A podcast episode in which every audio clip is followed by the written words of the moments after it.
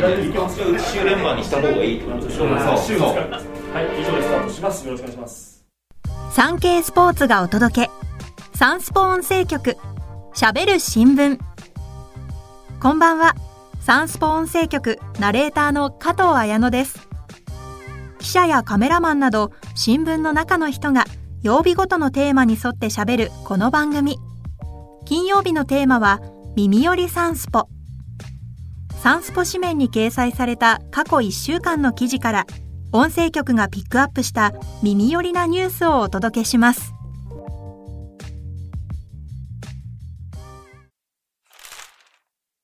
パリ五輪内定の柔道安倍兄弟2連覇を誓う。2024年に開催されるパリ五輪の柔道日本代表に内定した男子66キロ級の安倍一二三選手と女子52キロ級の安倍詩選手らが6月30日、東京の行動館で取材に応じました。安倍兄弟は、おととしの東京五輪に続いての兄弟2連覇を誓いました。2021年の東京五輪では、ひふみ選手の代表決定が男女14階級で最後でした。2020年2月に内定した詩選手に対し、ひふみ選手と丸山城志郎選手の代表争いが決着したのは同じ年の12月。ひふみ選手は、今回は無事に2人で同時に内定できて安心していると話しました。1年後に狙うは、日本選手団では冬季を含めて史上初となる2度目の兄弟同一大会金メダルです。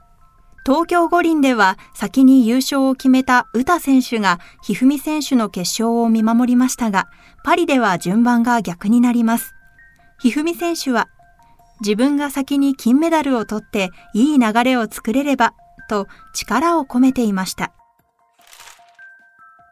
6人組女性パンクバンド、 BiSHが解散ライブ。女性6人組のパンクバンド、BiSHが6月29日、東京ドームで解散ライブを開き、およそ8年の活動に終止符を打ちました。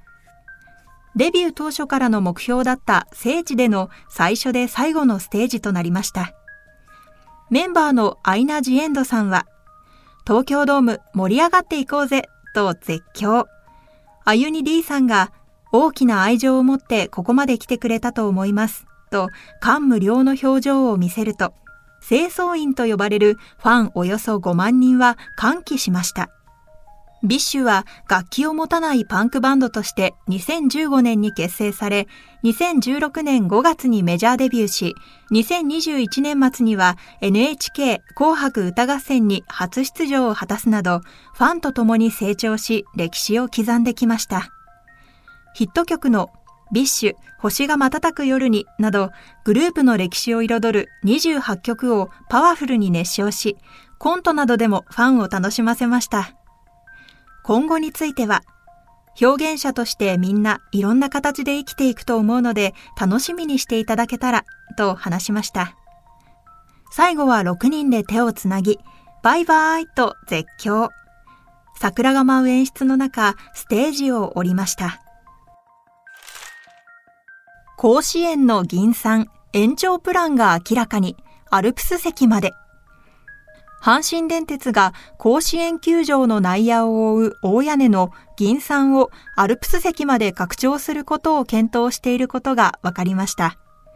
銀山とは内野スタンドを覆う大きな屋根のことで、阪神電鉄の取締役、スポーツエンタテインメント事業本部長で谷本治球団取締役オーナー代行が甲子園で阪神戦が行われた際に、より良い感染環境、より良い球場、作りも常に検討はしていますと説明し、銀山の拡張プランはそのうちの一つと明かしました。時代に合わせて変化してきた銀山は2009年にガルバリウム鉱板製に吹き替えられ、現在は4代目となります。2024年に100周年を迎える甲子園。プロ野球だけでないスポーツの聖地であり、谷本球団取締役オーナー代行は、高校野球も一つの大きな要素、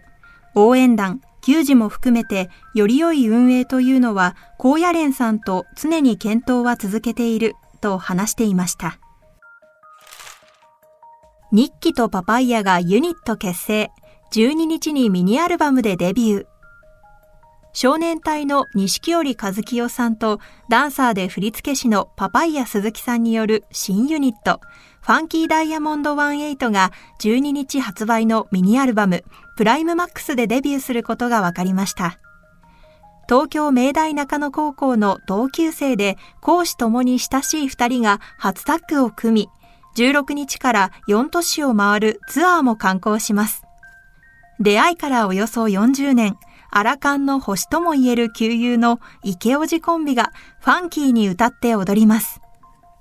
ユニット名は二人の師匠であり、ダンスの神様と言われながらも、先月亡くなったストリートダンサーの坂見誠二さんがパパイヤさんらと2004年に結成したグループ、ファンキーダイヤモンドに由来します。18は、カズキヨの1とパパイヤの8で、振り付けの数え方18にもかけています。ディスコ世代の2人によるミニアルバム、プライムマックスは、ディスコナンバーなどオリジナル6曲を収録。ツアーに向け、一生懸命に踊るより、みんなで楽しく揺れるぐらいがいい、と自然体で臨みます。シンガーソングライターの藤井風がバスケワールドカップテーマソングを担当。学生時代はバスケ部。シンガーソングライターの藤井風さんが日本テレビ系とテレビ朝日系で中継するバスケットボールワールドカップのテーマソングワーキンハードを手掛けることが3日発表されました。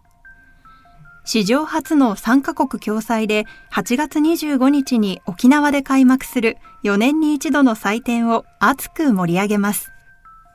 藤井さんは楽曲を書き下ろすにあたり、国内の男子プロバスケットボールリーグの B リーグや日本代表戦、さらには渡米して世界最高峰リーグ NBA の試合も観戦。そのままロサンゼルスに滞在し、デモテープを作成しました。帰国後、楽曲を磨き上げ、再びロスを訪問。サウンドプロデューサー、ミックスエンジニア、マスタリングエンジニアがグラミー受賞経験者という豪華スタッフのもとでレコーディングしました。学生時代、バスケ部に所属していたこともある藤井さんは、たくさん努力して道を極めた選手たちのことを想像したり、実際に試合を観戦して自分の内側から湧き上がるように曲が生まれてきたと告白。勝ち負けや目に見える結果を超えた何かを感じてもらえる手助けができたら本当に嬉しいと力を込めていました。毎週末ニュースに載る活躍をサッカーの久保建英が来季の活躍誓う。サッカーの日本代表でフォワードの久保建英選手が4日、東京都内で行われたスポーツメーカーアディダスのイベントに参加し、元日本代表のディフェンダー、牧野智明さんが司会を務めたトークセッションで来季の意気込みなどを語りました。アディダスの新しいスパイクを履いてドリブルを実演した久保選手は、昨シーズン以上のロケットスタートみたいな形で毎週末ニュースに載るような活躍をしたいと話しました。昨シーズンの久保選手はスペイン1部リーグで日本選手のシーズン最多記録となる9得点を記録。シーズン序盤は得点を奪えない時期もあったものの、ワールドカップカタール大会後に7得点を決めました。チームの来シーズンの欧州チャンピオンズリーグ出場権獲得にも大きく貢献しました。スペイン5年目となる来シーズン、久保選手は欧州チャンピオンズリーグにも挑戦する予定で、さらなる進化を目指します。ラグビー総計戦100度目は36年ぶりに国立競技場で開催。関東ラグビー協会は今年秋の関東大学対抗戦リーグ戦の日程を発表しました。両グループとも9月9日に開幕します。100度目の定期戦となる対抗戦伝統の早稲田大学と慶応義塾大学の試合、いわゆる早慶戦は例年通り11月23日に行われ、1987年以来36年ぶりに国立競技場で開催されることが決まりました。12月3日の早稲田大学と明治大学の試合、いわゆる聡明戦も2年続けて国立競技場での開催となります。セクシーゾーンの菊池風磨、フジテレビ系主演ドラマ制作発表で初恋エピソード披露。セクシーゾーンの菊池風磨さんが4日、東京都内で行われた11日スタートのフジテレビ系ドラマ、ウソコンの制作発表に女優の長浜ねるさん、スノーマンの渡辺翔太さんらと出席しました。ウソコンは女性にモテまくる設計事務所社長が初恋相手の幼馴染に嘘の結婚相手のアルバイトを依頼することから始まるラブコメディーです。3クール連続の連ドラ出演となる菊池さんはラブコメ初挑戦でお話が来た時は間違いかと思いましたねと苦笑いで振り返りました。ヒロインの長浜さんについては浮遊している人、奇想天外な答えが返ってくる人と表現。帰ったら何するのって聞いたら、まず裸になりますって、と赤裸々な回答に驚いたと明かすと、長浜さんは、仲良くなりたいので聞かれたことには何でも真摯に答えます、とはにかみながら回答しました。物語にちなみ初恋トークも披露。菊池さんは初恋は幼稚園の時だったと言い、年少の時はチャックを閉められなくて、トイレから戻ってきたら全部出ているみたいな、それを直してくれる世話焼きな子と告白しました。その時からその子は母性が出ていたし、俺はセクシーゾーンが出ていたと笑いを誘っていました。サンスポ音声局喋る新聞今回は番組がスタートしてから101回目になります前回は100回記念としてプロ野球横浜 d n a の担当記者と運動部長がベイスターズ今昔物語と題してチームの最新情報と裏話をトークでお届けしています。ぜひお聞きください。さて金曜日の耳よりサンスポ。今回は私、加藤綾乃が担当いたしました。今週の私の注目ニュースは甲子園の銀さんの話題。私は甲子園のアルプス席で観戦をしたことがありますが、日中の試合となると日差しや暑さとの戦いです。もしこんな計画があるなら快適に試合観戦ができてとてもありがたいです。それではまた次回、金曜日にお会いしましょう。皆様、良い週末を